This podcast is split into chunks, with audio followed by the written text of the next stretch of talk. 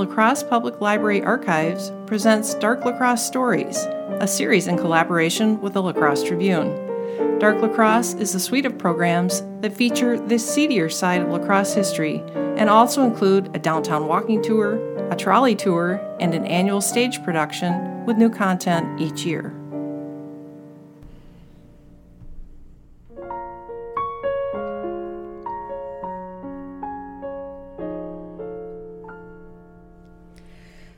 Let me just tell you now, they weren't fair trials. Not a single one of them. Naomi Crocker worked many professions in her life. Between 1889 and 1912, she worked as a housekeeper, a nurse, and a clairvoyant. Moving from Monroe County to Madison to La Crosse, Naomi repeatedly found herself in Wisconsin's circuit court system.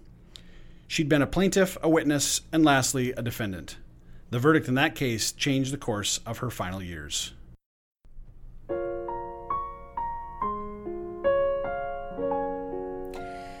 I got married young. I was just 17. Married, had two babies, lost one when she was 11 years old. Her father and I divorced after that. Then I lost my mother two years later. My father had already passed many years before, so I didn't have anybody to help me. I moved around a lot to make ends meet. I worked a lot of jobs. I'm not too proud to do what I have to do to put food on the table and have a place to live. But seems like everywhere I go, I'm getting screwed. One day, just sitting in my home in Madison near the state capitol, the gas company came out to replace my meter, and the gas main wasn't capped. I nearly choked to death on the fumes. I had been working as a nurse, but I was so sick after that I couldn't work again for some time. After I moved to La Crosse, I was just walking across Main Street one day when I was hit by a car. That Harry Coleman from the Coleman Lumber Company was driving way too fast. But did anyone believe me? of course not. And now, this mess people saying all these nasty things about me when all I tried to do was to help that poor girl. Well, I should have known better. For all of it. I learned early on that the only person who's going to look out for you is you. And even then, sometimes that's just not good enough. Crocker did indeed have her fair share of encounters with the court. She had tried and failed twice to sue the Madison Gas and Coke Company for injuries she sustained in her home. In 1907, Crocker sued Harry Coleman for thousands of dollars in damages relating to the incident with his car on Main Street. She stated she sustained injuries, but other witnesses testified that the car Coleman was driving was not going fast and that, quote, the fender merely grazed her skirts. It was reported that Crocker fainted into the arms of the vehicle's passenger, Alfred James. She lost this case as well. I still have the limp.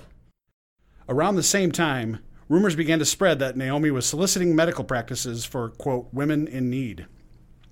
Authorities had been watching her for some time suspiciously, but could never get any victims to testify, which is unsurprising considering the alleged activities were illegal. That all changed in 1912 with Mary Kranz. Mary Kranz is my daughter. She told me that evil woman, Naomi Crocker, had promised to aid her if ever needed, and she performed an illegal operation on my sweet daughter. Can you believe it? That woman was peddling abortion services. She put my daughter's life in danger. Well, I went straight to District Attorney James Thompson and filed a complaint on her. Naomi Crocker was arraigned in county court and charged with performing an abortion, which was an illegal operation. She pled not guilty. Unable to pay bail, Crocker was held in the county jail. She was 63 years old at the time. District Attorney James Thompson had a history with Naomi Crocker. The two had been on opposing sides in court one day in another trial when Naomi grew angry with his questioning of her and struck him with her cane, knocking him to the floor of the courtroom. Let the record reflect I merely grazed his skirts. During the proceedings at hand, District Attorney James Thompson, quote, kept one eye on the door, one eye on the defendant, and a table between them. Several other area wives came forward to testify against Naomi, stating she solicited business in her unlawful trade.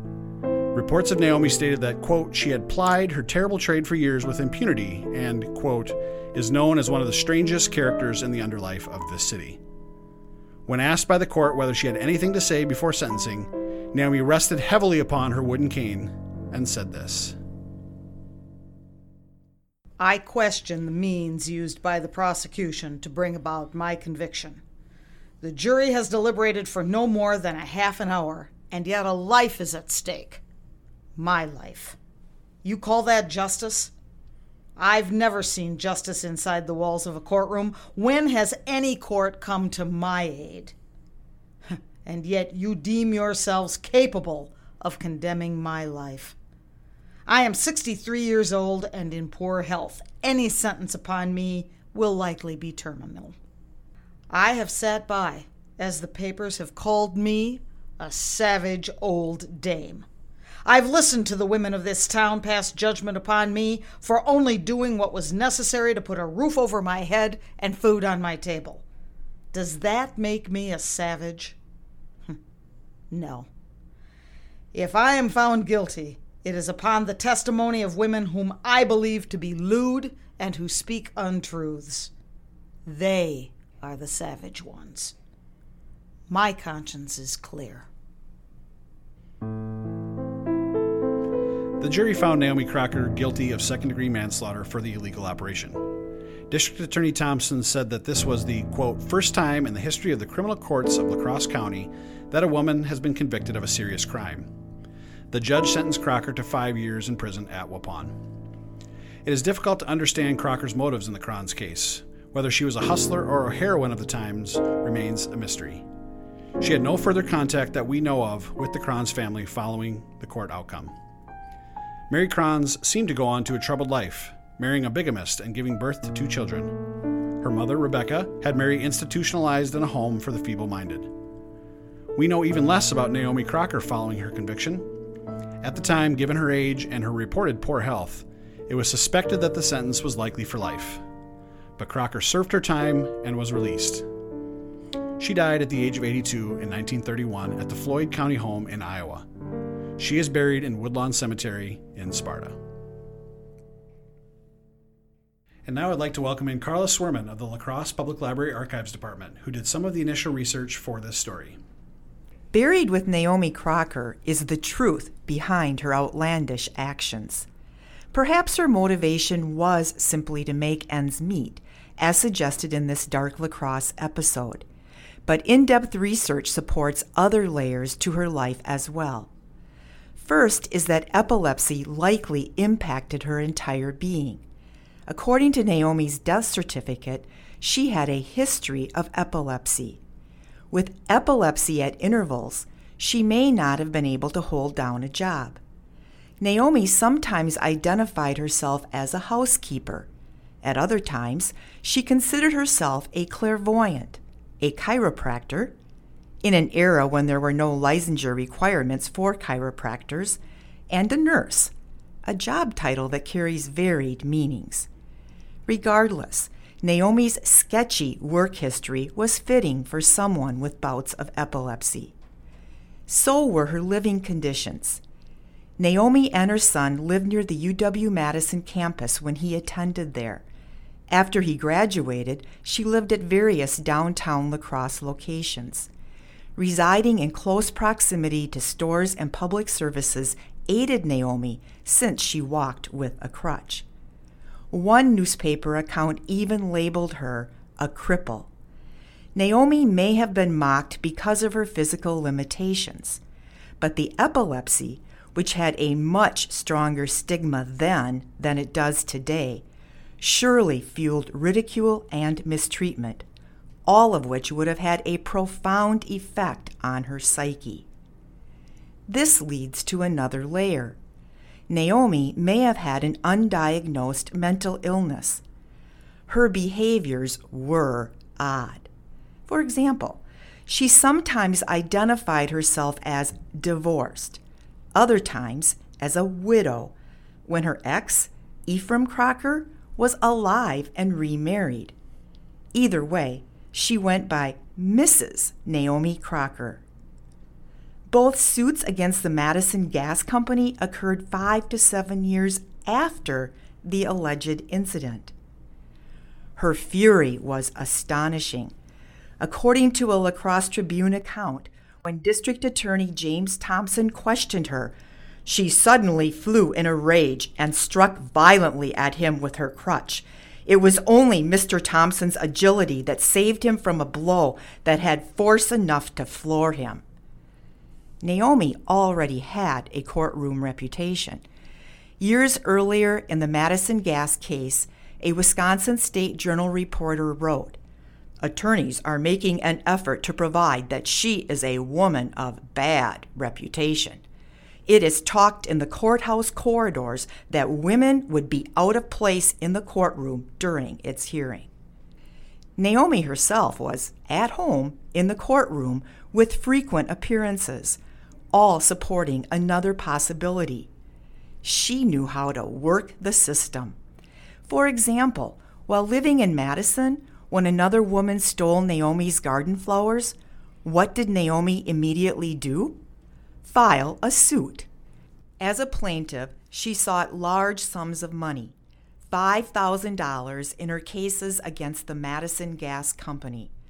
While the La Crosse Tribune reported a potential $2,000 payout in the auto accident with Harry Coleman, newspapers throughout the state publicized $5,000. Coleman was even described as a millionaire. Naomi apparently knew whom to sue. It's even possible that she premeditated the accident. Naomi told the Tribune reporter that she had stepped out in front of the vehicle. She also explained, This is the fourth accident for me with automobiles this summer. Three times I have barely escaped by quick work on the part of the driver or myself. Twice my dress has been scraped by the wheels, and I just missed being injured. Yet, I think Mr. Coleman was not driving fast. As far as my injuries go, I think no bones are broken. In court, however, she contended that Coleman was driving at a careless rate of speed, which resulted in a hip injury and a siege of illness. So, was Crocker a divorced woman merely trying to survive? A victim of epilepsy? A mentally ill soul? A con artist? Or were her actions motivated by a combination of these layers? We will never know. What we do know is that Naomi was the first woman, and probably the only woman, in La Crosse County to be sentenced with manslaughter for an abortion. Crocker will certainly live on in La Crosse's history as a contentious courtroom character. Thank you for listening.